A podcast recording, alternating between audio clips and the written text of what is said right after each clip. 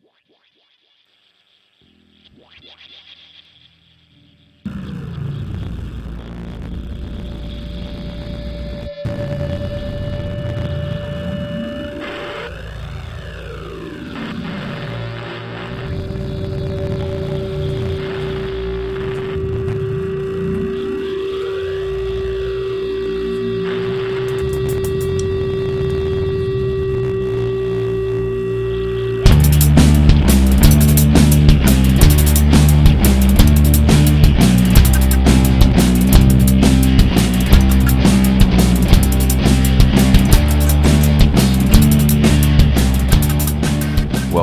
again to badquaker.com podcast. My name is Ben Stone. Today is Monday, July 2nd, 2012. I'm back at home at my studio. So you may notice the sound is quite different, quite different from what you've been hearing for the last uh, couple weeks. And well, I shouldn't really say couple of weeks. There was, uh, there was like two weeks that there were no podcasts at all.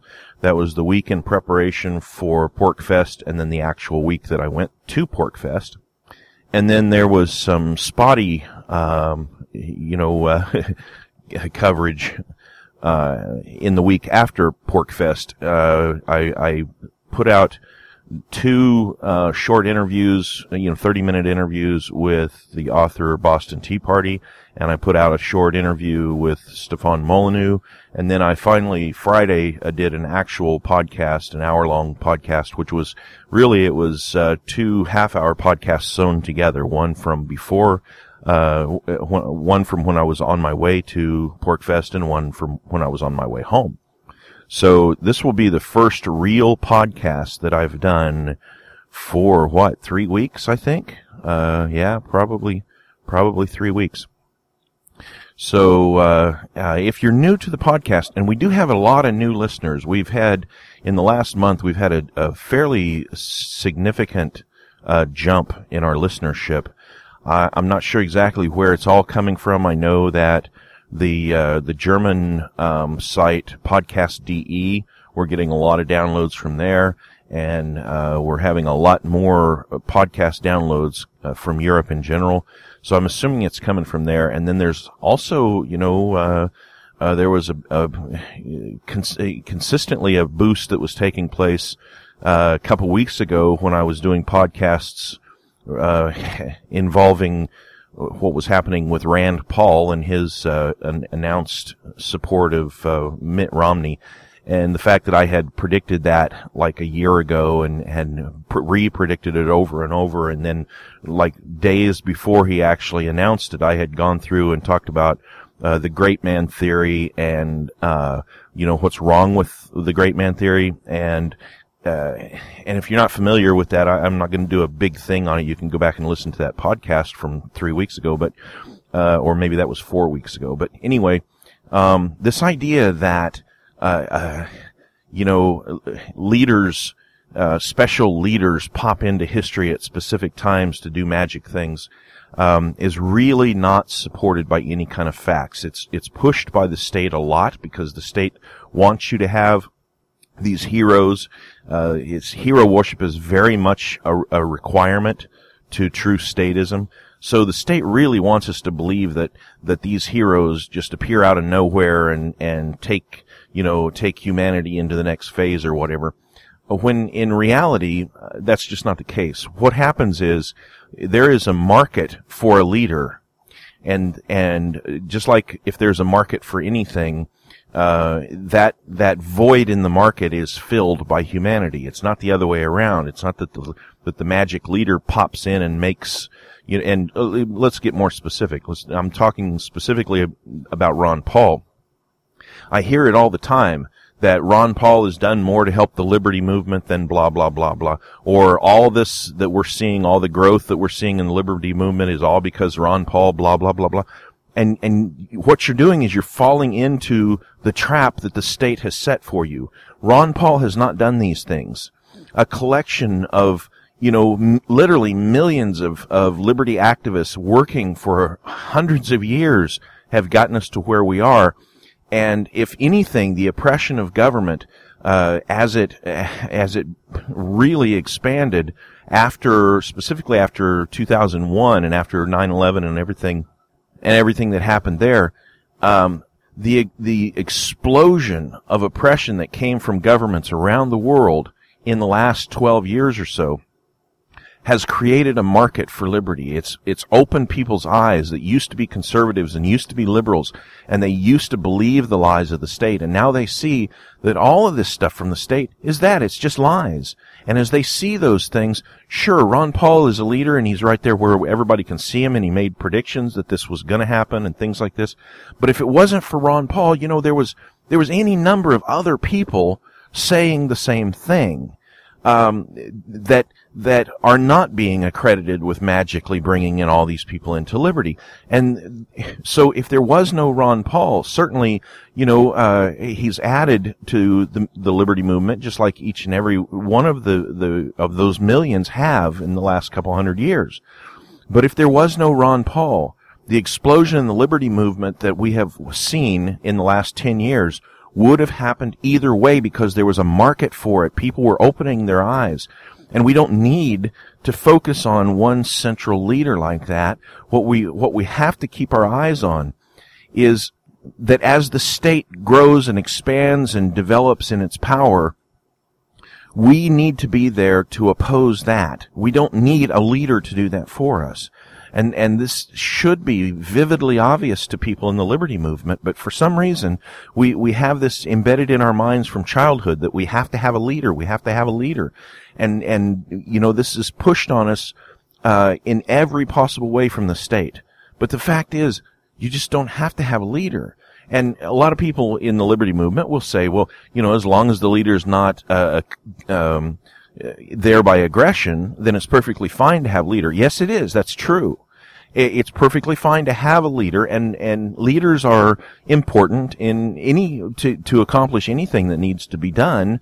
Uh, natural leaders always, uh, you know, appear and, and they have jobs to do. Uh, and, and that doesn't, that doesn't negate, um, anarchy in any way. You can have leaders, natural voluntary leaders, in an anarchical society or in an anarchical group of any kind. Families have natural leaders. Sometimes it's male, sometimes it's female. Uh, any particular group that gets together, natural leaders pop up among them. But my point is that, that we in the liberty movement need to not focus our eyes on the leader. We need to realize that the, that the leader is doing a job just like the, just like everybody else is doing a job. And if the leader vanished tomorrow, then we can still move on and another leader will just step into that position. And that's how, that's how a movement, um, survives time and, and goes on to actually do something productive instead of just vanishing or completely being perverted once that leader goes away or changes or, or whatever. So this is really important that we get this in our mind and that we not be taken by this man, Ron Paul, by either his successes or his shortcomings. By the, by, you know, a lot of people right after Rand announced his, uh, idiotic, uh, uh, uh, support of, of, um, Mitt Romney. When that happened, a lot of people pointed out the failure of the Ron Paul campaign and specifically the people within the Ron Paul campaign. But, but again, you're seeing the wrong thing. You, are looking for the great man eh, rather than allowing the market to uh, to move on and, and produce whatever it is that the market is going to produce for us. Anyway, I wasn't really going to go into that. Like I said, if if you want to hear more on that topic, uh, I did a whole pod. I did a couple podcasts on the great man theory and and why it's important to not get caught up in that and why and why it is that it's the market um, will provide for these things. We don't have to wait in anticipation of a hero. We don't have to have a great man to pop up to save the day or whatever. Um, the market provides everything that there's a need for. So anyway, so if you want more on that one, go back about a month and pick up those uh, podcasts that I did on the great man theory. And, uh, I think I talked about Herbert Spencer and a bunch of stuff in that. Today though, uh, what I really want to get to is I want to, like I was saying, we, we do have a lot of new listeners. So I want to get to some of the real basic things that this podcast is about so that there's no confusion and so that you know exactly what it is that you're listening to here. Um, f- at badquaker.com, all of us at the on the staff here, um, it's our goal to promote the three basics that really stand out as what it means to be libertarian and, and, and how a future can be successful. And that is the zero aggression principle, property rights, and liberty. Now, when you think of these three things, zero aggression principle, property rights, and liberty, I, have had people say to me, well, isn't that kind of redundant? Y- yes, it absolutely is. You, you cannot have liberty. Now listen to this part. You cannot have liberty unless you have a respect for property rights and unless your property rights are respected. And the only way to respect property rights and the only way to have your property rights respected is through the zero aggression principle. And what is the zero aggression principle?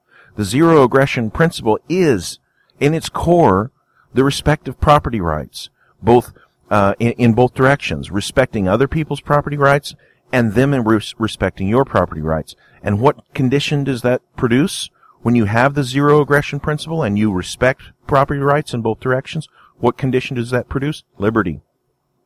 So then these three things are inseparable.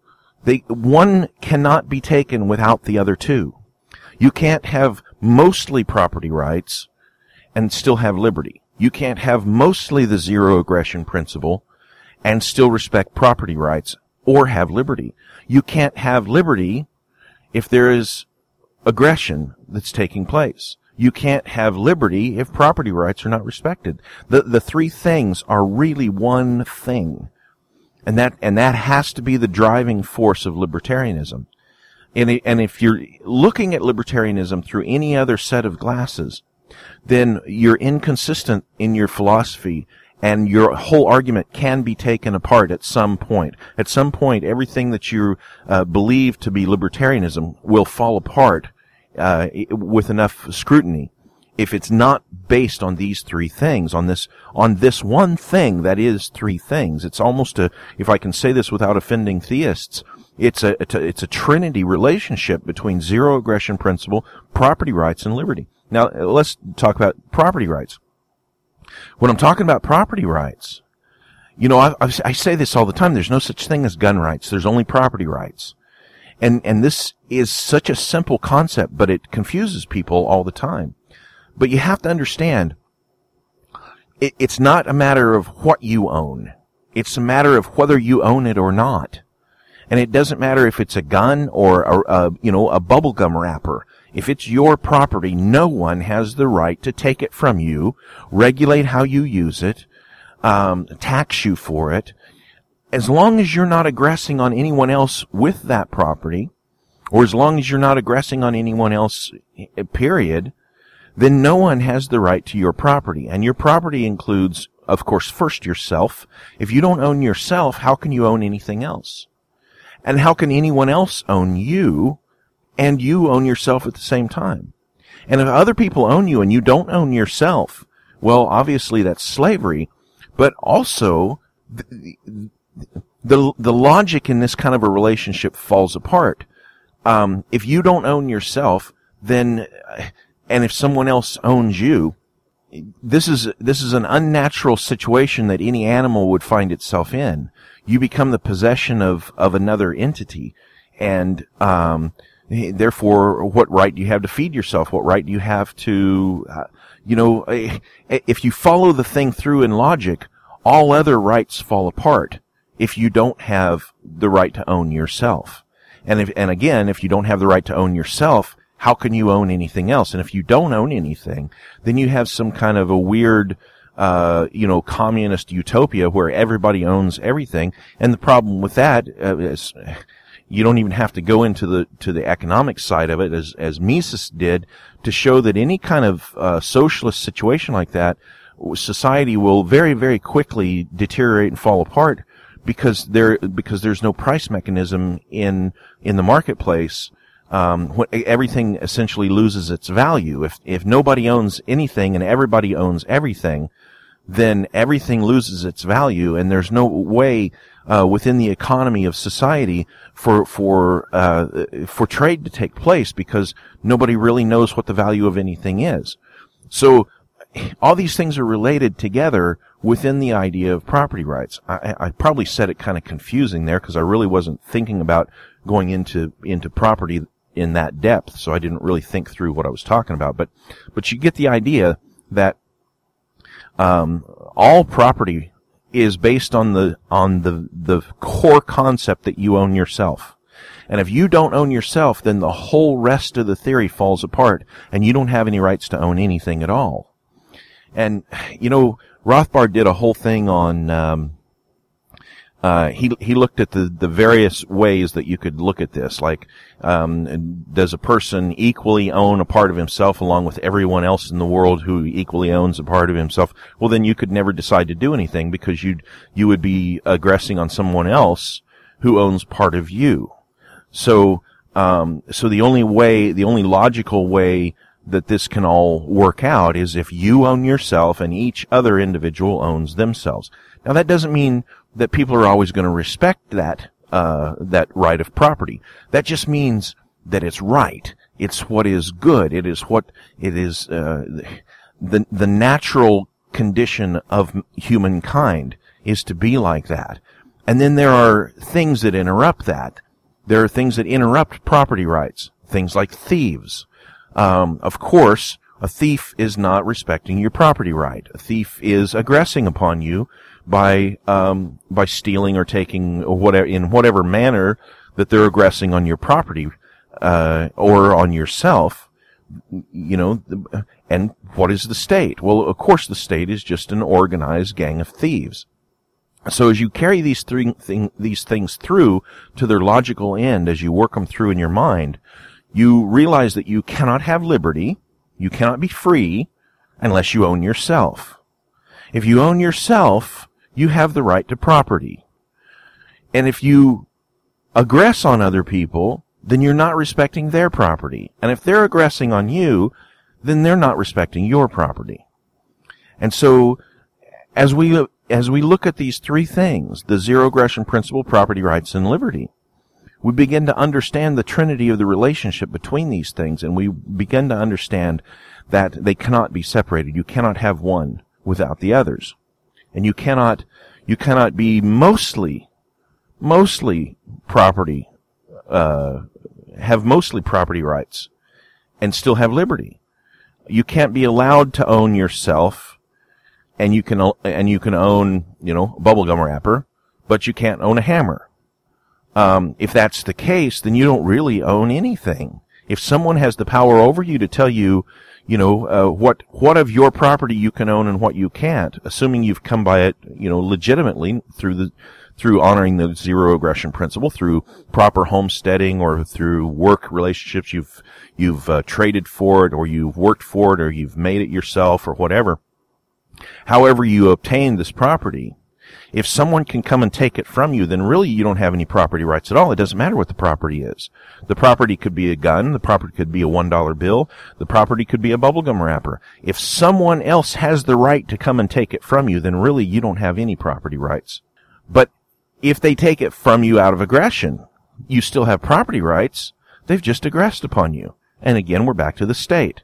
So when you work and you exert your labor, and you uh, trade or any of the other homesteading, any of the other ways that you uh, obtain property, if someone can rightfully come and take it away from you, you never owned it to begin with. And we can take that out to, to other logical things, uh, you know, besides, besides guns and bubblegum wrappers. You can say, uh, on my land, I, I, worked, I earned money, I traded my money for uh, a deed to land, I bought this land, but do you really own it?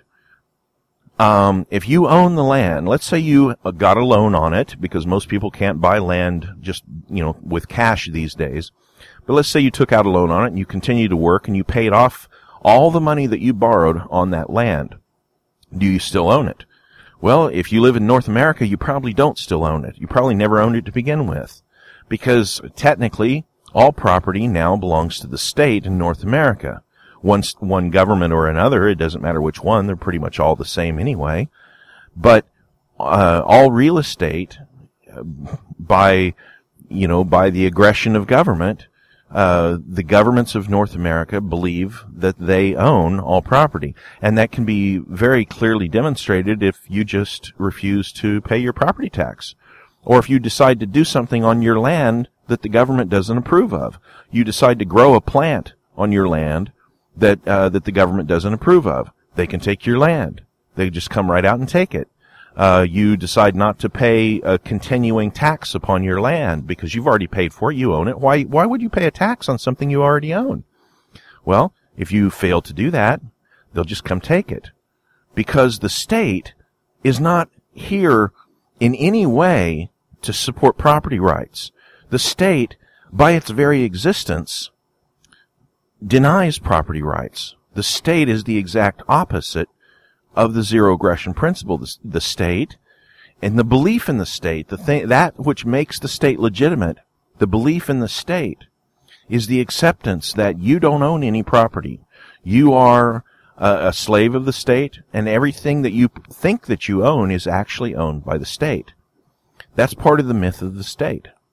And you don't have to, you don't have to think about this very much before you realize this is a very unnatural situation humans could not develop in nature with without a respect for individual property, and without uh, you know without without the without the the the natural understanding of zero aggression, humans could never have developed over the ages. We could never have developed society.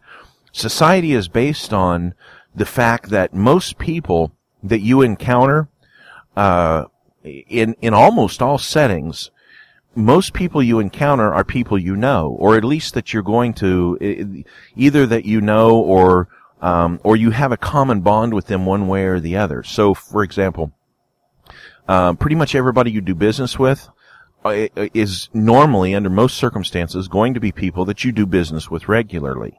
Most people that you encounter over the course of a day are people that you wouldn't encounter over any particular course of, of any particular day. So in, in most settings, and this changes somewhat if you're like in a really big city where there are a lot of people, but even there, everybody has a common bond in the fact that they're all living in the same city. So, so you're still, um, within a group that you're going to have contact with on a regular basis. Now, the only way that society itself can function, the only way that we can all work together and and you know spread the load of living uh, out among all of us. The only way that all these things work is through mutual cooperation. And mutual cooperation is the natural function of humans. We tend to want to get along with each other. We tend to want to to want other people to respect our property and our lives and not aggress against us. And in return, return, we naturally tend to want to respect them. And, and we naturally tend to want to not aggress upon other people.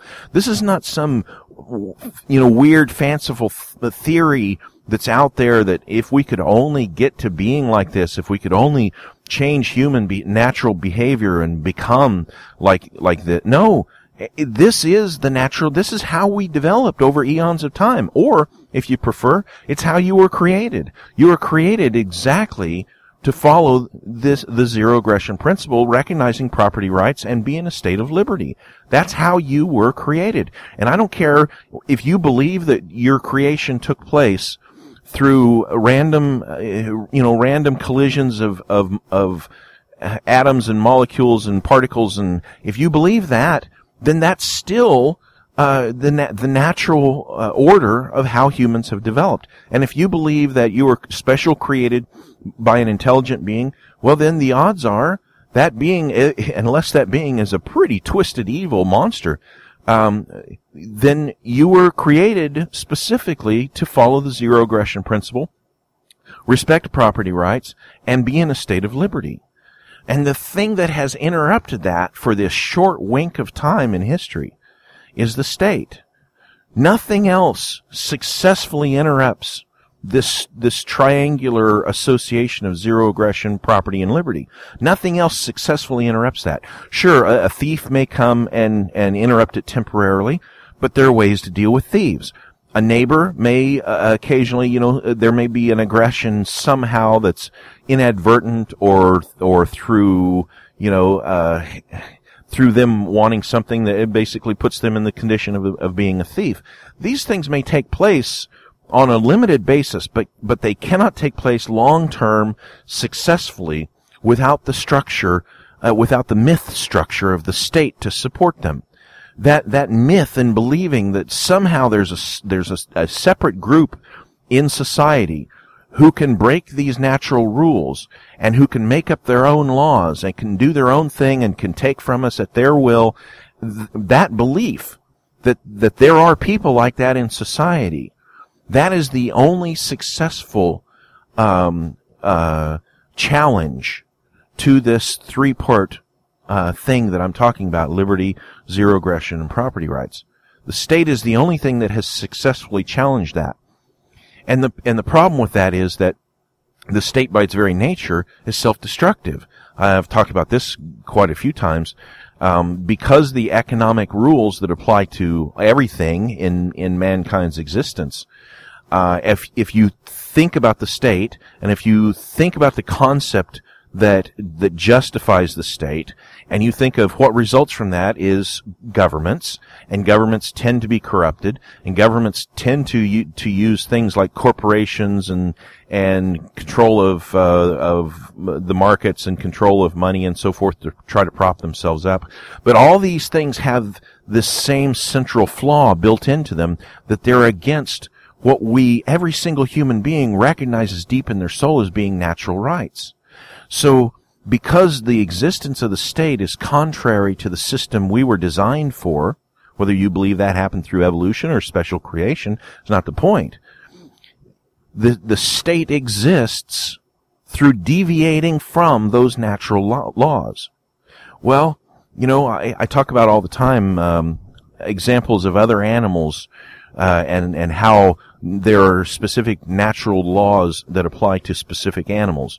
So, for instance, the um, uh, the wrens that I that I watch around my house and I feed, um, they have within their natural laws and within their natural rights, um, the death penalty uh, or ca- or you know capital uh, uh capital punishment is common among these wrens. And when one wren, and this is the same with sparrows as well, when one sparrow uh, violates the the rules of the flock of sparrows, the other sparrows will fall on him and kill him in mass. They will just really quickly fall on that sparrow and kill it.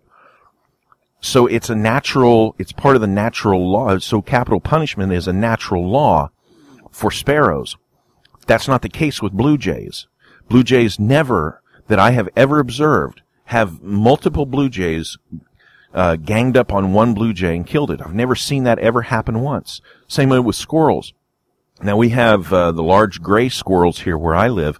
When I was in New Hampshire at PorcFest, I was watching these crazy little red squirrels that move at about three times the speed and have totally different uh, social structure. So it was really interesting watching them.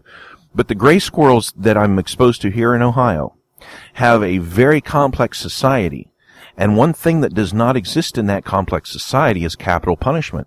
The squirrels never, never gang up and mur- and, and kill a single squirrel because it's against their natural laws. So each species like this has a certain natural laws that are built into its species. And they know these things without being taught them and without being told them. I talk regularly, regularly, I talk about how a butterfly, uh, once it makes its manifest, its, its, uh, its transformation and becomes a butterfly, it knows how to leave the jungles of Mexico, fly to the plains of Canada, and then fly back to, to the very same tree in Mexico that it came from. Now that's a natural thing that occurs in the butterfly's brain. It, it's not learned behavior. I talk about that pretty regularly. And humans are the same way. Humans have uh, understanding of natural rights, natural law built right into it. It's, it's hardwired into us. So when we see the, the manifestations of the state, which are government, corporations, manipulation of the banking industry, manipulations of the market in, in all these different ways. When we see these things, when we see judges who, who are corrupt and judges that, that, uh, you know, just arbitrarily do things that we know are not right, when we see these things, no one has to tell us, look, that's wrong. When we see politicians, uh, you know, lining their pockets and getting rich just by the very fact that they're a politician. When we see a big company like Monsanto with uh, actual Monsanto employees exchanging positions in the very departments of government that regulate the same company. When we see these things, nobody has to tell us this is wrong. It's built inside of our brains. We know it's wrong. But the trick is with the government, with, well, with this myth of the state, but specifically with the government and the mainstream media as part of this whole mess, there's a constant attempt to fog our minds and tell us, no, it's okay. No, it's all right. There's a constitution. Everything's fine. You don't have to worry about it. The government's limited. There's a constitution. The judges will make the right decision. They always do. Oh, even if there's a bad decision for a while, it'll get fixed. Or what we need to do is shrink government, get it back to its roots. There are all these lies that the, that the government itself through its schools, through the media, through all these channels, they're constantly washing through your brain, trying to control your thoughts. But deep down inside, you know it's not right. You don't have to teach these things to the butterfly to get him to know how to go to, Canada and back, and you don't have to teach these things to humans. It's in there already. What you have to do is wash away, is push away all the brainwashing that the, that the person gets from the state and allow them to start remembering that which is already deep in their mind. And then, and, you know, and we don't need a leader for that. We don't need, uh, we don't need really, all we need is us sharing this inf- information with more and more people. And then us acting in, in cooperation with the zero aggression principle with property rights and living out liberty. And as we do those things, we reach out to other people. It's not necessary to change the government. As a matter of fact, that's counterproductive. I've talked about that before. Okay, I need a break uh, for a commercial here, and I'll get right back, and we'll pick back up on this.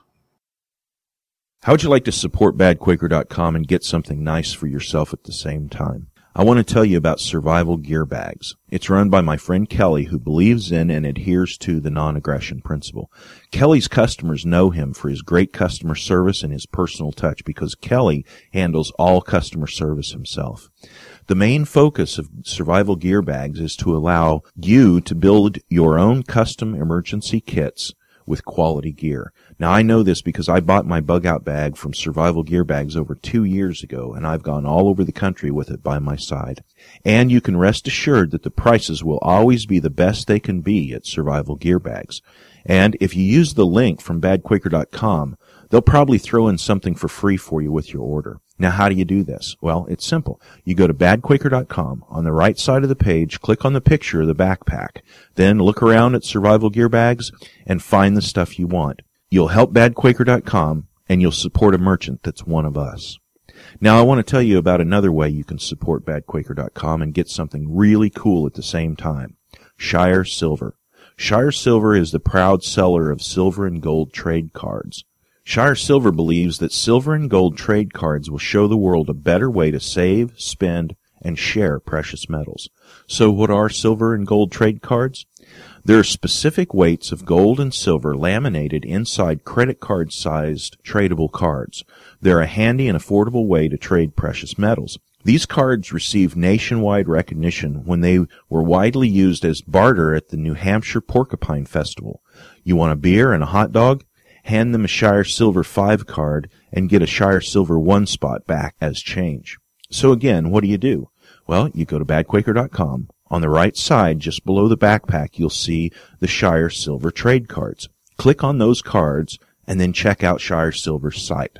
Be sure and watch Ron's video that's right there on the main page. And then swap some of those ridiculous Federal Reserve notes for something of real value. Something you can keep, trade, or give as the coolest gift ever. But be sure and use the link from badquaker.com. Thanks, folks. Okay, thanks for sticking with me through the commercial there. Um, so in the first half of the podcast, our topic was getting back to the basics, the zero aggression principle, property rights, and liberty, and how those three things are interconnected, and we can't have one while while while violating one of the others. They they are inseparable between them. Uh, now, in the second half of the podcast here, I want to talk about a couple things. One of the aspects of badquaker.com that I've covered a couple times in a couple different podcasts, and so I'm not going to make a big emphasis on it here and now. I'm just going to throw out the concept. I'm not going to put a lot of uh, supporting documentation with it.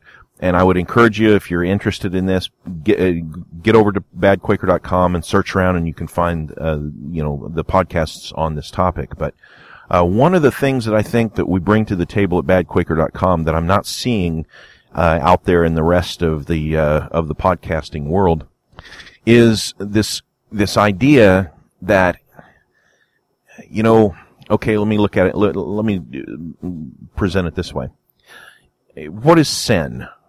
Well, uh, some people say there's no such thing as sin. Well, yeah, and then you punch somebody in the nose and they might have a different op- opinion about that. After all, you just sinned against them, didn't you? I mean, do we have to wrap up theology into the word sin? I, I was told all my life that sin is that which displeases God. Well, okay, but who is God? Where is God? Where's his list of what sins are? Well, then they start breaking out the Ten Commandments or whatever. But I think after really, really going over this and thinking about it, the conclusion I came to is that sin is this simple right here, what I'm about to say. Sin is when one human being decides for himself that he can make up for himself what is law. When, when one human decides that, that he can say something and it's law, then he places himself as the lawgiver. He, in a theological, in a theological situation, what he has done is he has made himself God. Okay, so if you, if you're looking at it from a theology point of view, for a human being to say, I'm going to make a law then that human being is placing themselves as the lawgiver. And from a theological point of view, that is God. So a human being making themselves into God is a sin uh, in a theological point of view. From a non-theological point of view, if an individual is deciding that he can make up a law and he can impose that law on other human beings, then what you're looking at is aggression. You have a person deciding that, that their will, their desires are more important than other people's, and so they are imposing their will and their desires on other people. So um, the, the the practical outworking of that would be aggression. So then, whether we're looking at it from a from a theological point of view, or whether we're looking at it from a uh, atheistic or non-theological point of view, when a when a human being decides for themselves that they are the lawmaker, that they can that they are the source of law, then they are putting upon themselves more uh, more power and more glory than a human being should have and that's detrimental to the species and it's also detrimental to that individual. So then if, if 10 individuals get together and they say among us 10 individuals, we're gonna, we're gonna have this election and, and this one person over here or these three people over here are gonna decide the laws. Well, that, the, the numbers don't change the morality. It doesn't matter if you have one person deciding that they're the lawgiver or if you have 10 people deciding that three people are the lawgiver or if you have 10 million people deciding that 600 people are the lawgivers, it doesn't, the, the numbers don't change the morality. If human beings can make up law, then you're putting human beings in the position of God. Even if you don't believe in God, even if you're a staunch atheist, if you put a human being in the position, or multiple human beings, in the position of lawgiver, you've created a God. And that's exactly what the state is.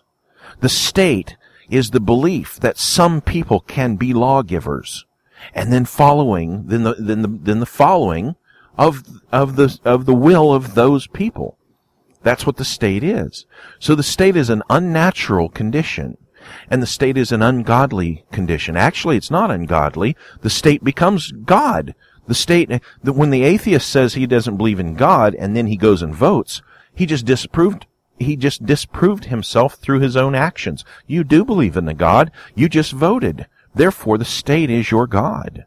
And when the Christian or the Muslim or the Jew says there is no God but, you know, my God, and then you go vote, you just involved yourself in the political process, acknowledging that the government, you know, the, the, the, this imaginary state that we, that we're supposed to believe in, you're acknowledging that the authority that the government has is real. Therefore, you might say Allah is your God, or you might say uh, Jehovah is your God, or you might say these things. It doesn't matter. Your actions show that you really believe there is a God, and that God is the state. So what is sin? Well, it's my opinion, and it's what I've uh, put forth on several podcasts right here, right here at badquaker.com, that sin itself is that belief that some human beings can make law and impose their law on other human beings. So, so what are we supposed to be lawless? We're just running around killing each other anytime we want. Um, re-listen to the beginning of the podcast. Uh, you know, that, that, that just irritates me to no end when, when going through all of these things about the zero aggression principle and property rights and, t- and then you say, okay, so the belief in the state is really, um, the belief in the state as God, as lawgiver, and then the person immediately leaps backwards like you like you never said any of the first part and they're like and, and they're and they're you know well you just want everybody to run around killing each other and stealing from everybody. They'll just break down your door. No go back and listen to the first part. The the absence of of state is not the presence of wild crazy animals eating each other. Society tends to cooperate. People tend to know the people around them and and the very fact that we regularly interact with the same group of people on a repeated basis means that we tend to want to get along with them and respect their property rights and expect them to respect our property rights. And when there's a violation of this, if it's done on an individual level, individuals are not hard to deal with. Individual thieves are not hard to deal with. Individual lawbreakers are not hard to deal with. But when you in, but when you institutionalize thievery, which is what the state is, when you institutionalize theft on on a grand level, like the government, then you can't deal with it. You can't stop it. You can't control it. It's it's far beyond control. Writing letters, uh, uh, forcing politicians to swear oaths, all these things have been tried and none of them work uh, you know, we, well, we have the Constitution. The Constitution will keep the government in check. When? When did it do that?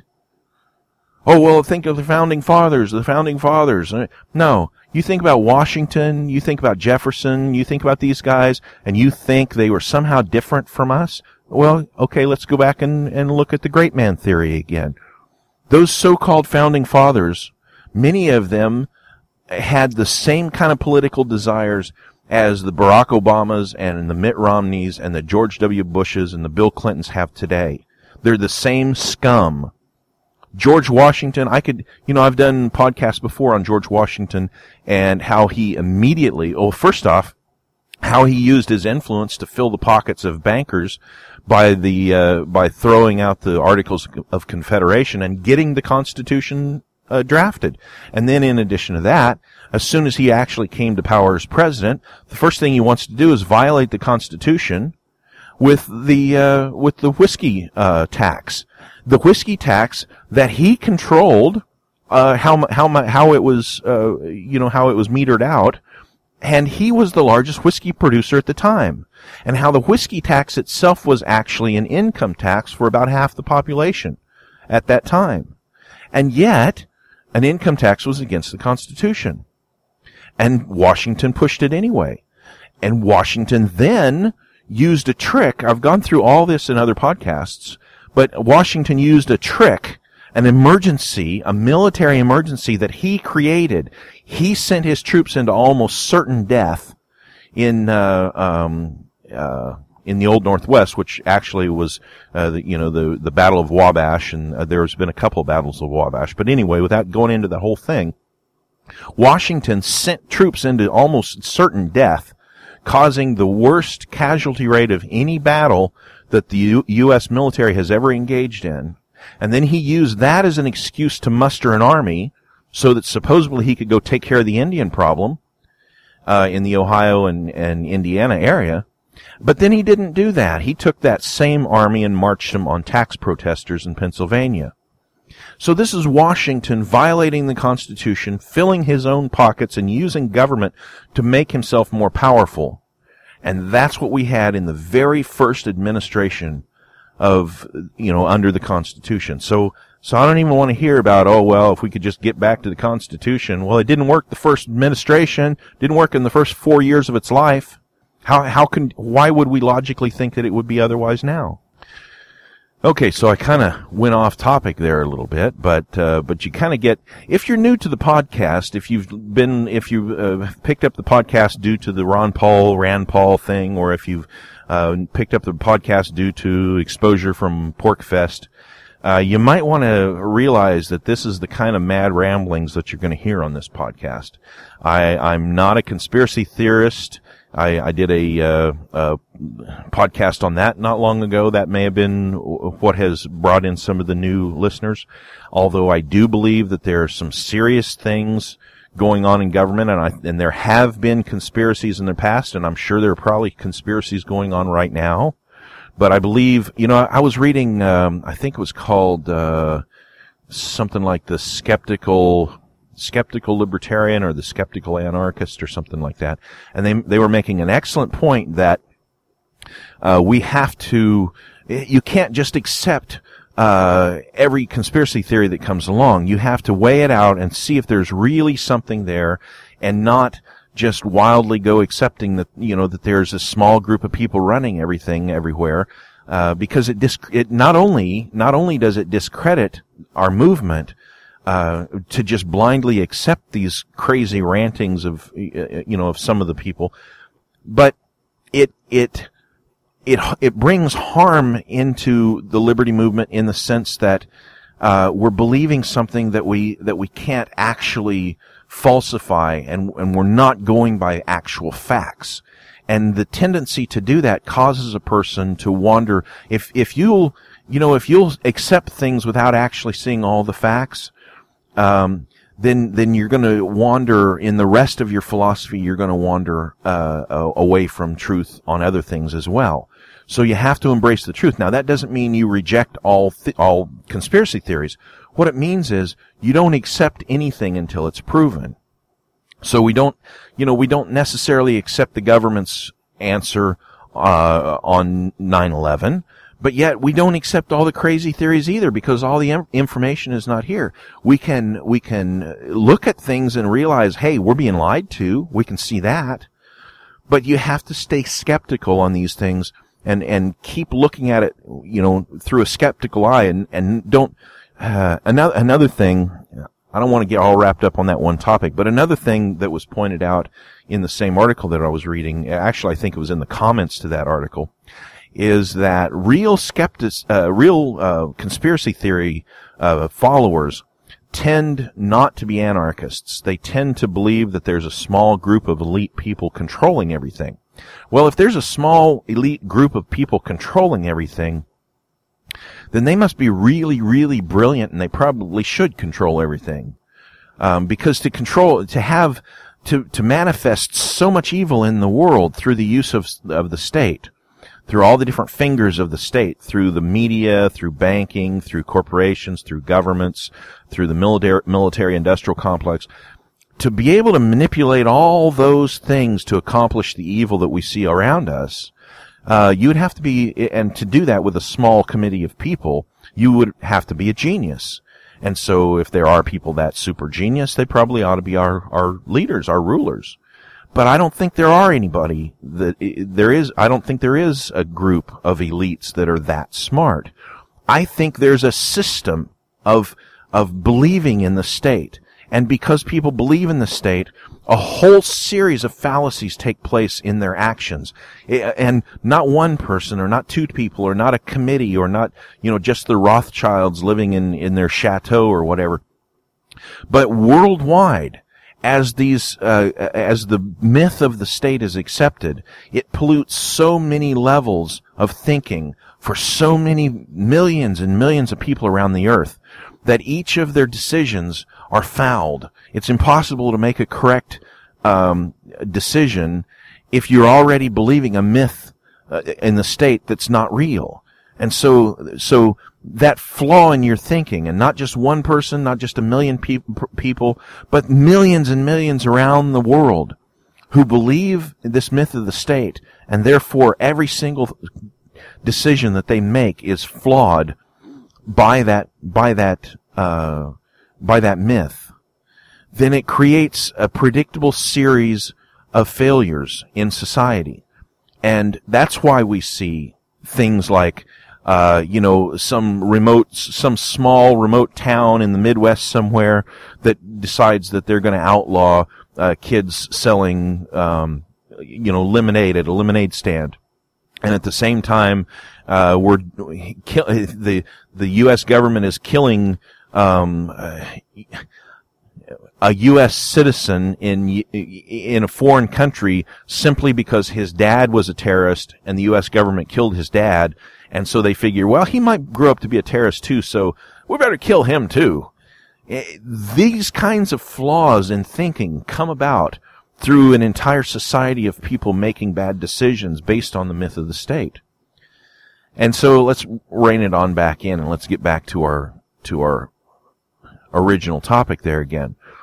So if we have the zero aggression principle and you understand it and you, and you share it with other people and you promote that, don't, you know, you don't have to promote conspiracy theories. You don't have to, you don't have to go and constantly show what's wrong with the government and constantly show how every aspect of the government brings about, uh, you know, bad results from this and that. If you get back to those basics and you start to just express the zero aggression principle and property rights and the desire for liberty, and these three things, the, the truth that's built into them will, um, you know, it's kind of like a magnetic attraction. When you, when you have that, that magnet and it's near, uh, the metal, you know, you can feel that draw. And that's the power of truth. Truth has that kind of power. When, when a person hears truth, it tends to draw them. And they may not completely understand truth. They may not completely understand that particular aspect of truth. But but deep within them, truth pulls on their heart, pulls on their mind. And so, uh, so it's not necessary for us to absolutely go and find every aspect of the government and tear it down and beat it up. That, you know, that's as unnecessary as it is for us to have to explain, you know, well, without the government, this is how we'd make roads. Without the government, this is how we'd fight fires. Without the government, this is how we do this. This is how we do that rather than going through all of those things um, on the negative side or on the positive side without pointing out, yeah, well, government roads stink. Drive across country, constant, constant, constant construction, vast amounts of wasted money, and the roads still stink we're still paying on the roads from Eisenhower's projects, where the roads were set where the loans were set up in a way that we will perpetually pay those loans and never pay off the roads that Eisenhower started in the 50s. The loans never get paid off. Why is that? Because they were never designed to be paid off. The whole purpose of the road program was not the lies that the government tells you about, oh yeah, well it was because Eisenhower saw the, the, no, no, no, no, no, no. It's a loan. Who profits from the loan? It's the bankers. The roads are not about transportation. The government didn't socialize roads in the 30s, I'm sorry, in the 20s, so that it can pr- improve transportation. The government socialized the roads in the 20s because it desires to control everything. And of course, in, in, in the control of everything, which includes uh, the banking industry. The banks are the ones that make money off of borrowing massive amounts of money and building interstate highways. So, you know, w- would there be interstate highways without the state? Who knows? Uh, there might be flying cars we don't know. There's no way of knowing what the market would have provided. I've made the argument before that Zeppelins probably would have been vastly popular, uh, you know, airships uh, had it not been for the interference of the state in the building of roads and the supporting of automobiles. Or maybe not zeppelins, maybe something else. It, you know, there's no way of knowing and you can't take your mind in that direction and explain every possibility that could have happened without the state or everything that's wrong because of the state. The, it's endless. You can, you, you get into a, a trap that, um, you know, that goes on forever. So it's easier just to get back to this basic stuff and say, look, think about the zero aggression principle. Think about property rights. Think about how do you obtain liberty if you don't have property rights and if you don't have the zero aggression principle? How can you have liberty? How can you be free if you can't own property? How can you own property if some of that property can be taken from you by other people at their will? How can you be owning property if someone else can tell you what you can and can't do with that property, even when it affects no one else. How, you see, getting back to thinking of these three basic things is central to the true spreading of, of what it is that we're talking about and what it is that we're trying to do and how we're trying to better society. It's not in having a leader to get elected and change government so that it's more, you know, more comfortable for us or, or so that the master beats us less. None of these things are the core answer. But appealing to that inner part of every human, you know, back to that butterfly. You can, you can train the butterfly, you can put a cage around the butterfly, you can train the butterfly to behave in a particular way. I don't know if you really can train a butterfly or not, but, but anything that you can do to overwhelm the butterfly's natural response to fly from Mexico to Canada, all that is noise to the butterfly. But if you remove all that noise, the butterfly will immediately begin to do what it is that he does. And that's the same way with humans. If you reach to them and you begin removing the noise and just stick with the principles that are so deep within them that they'll recognize them as true, they'll feel that magnetic pull as soon as it starts on their heart. And that's what the zero aggression principle and property rights and liberty does. And we don't need all the other things. All we have to do is stand for the truth. And the truth is a power that is beyond anything that the lies of the government can produce. That truth will stand up even if we don't have a great leader that truth will stand up. Even if, even if the speaker is flawed, you're listening to my voice and, and, you know, I stutter and I w- talk in circles and there are all kinds of flaws in, in my ability to express my thoughts. And yet you're listening to it anyway because deep down inside there's a truth that's connecting to you and you're saying, you know, for all his flaws, Ben has something here. And that something is those three principles uh, well, I shouldn't have said principles, but those three aspects of that one thing, the zero aggression principle, property rights, and the desire for liberty. That's, that's the source of truth. And we don't have to be polished. We don't have to have a, a, a solid argument for how would we do this and how would we do that. If you express truth, people will recognize it and they'll come to it.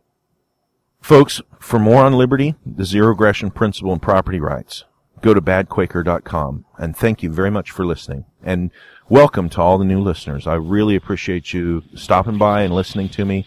And if you like what you hear, be sure and listen some more and get over to badquaker.com and look around the website, maybe download some old stuff. Thanks a lot, folks. Goodbye.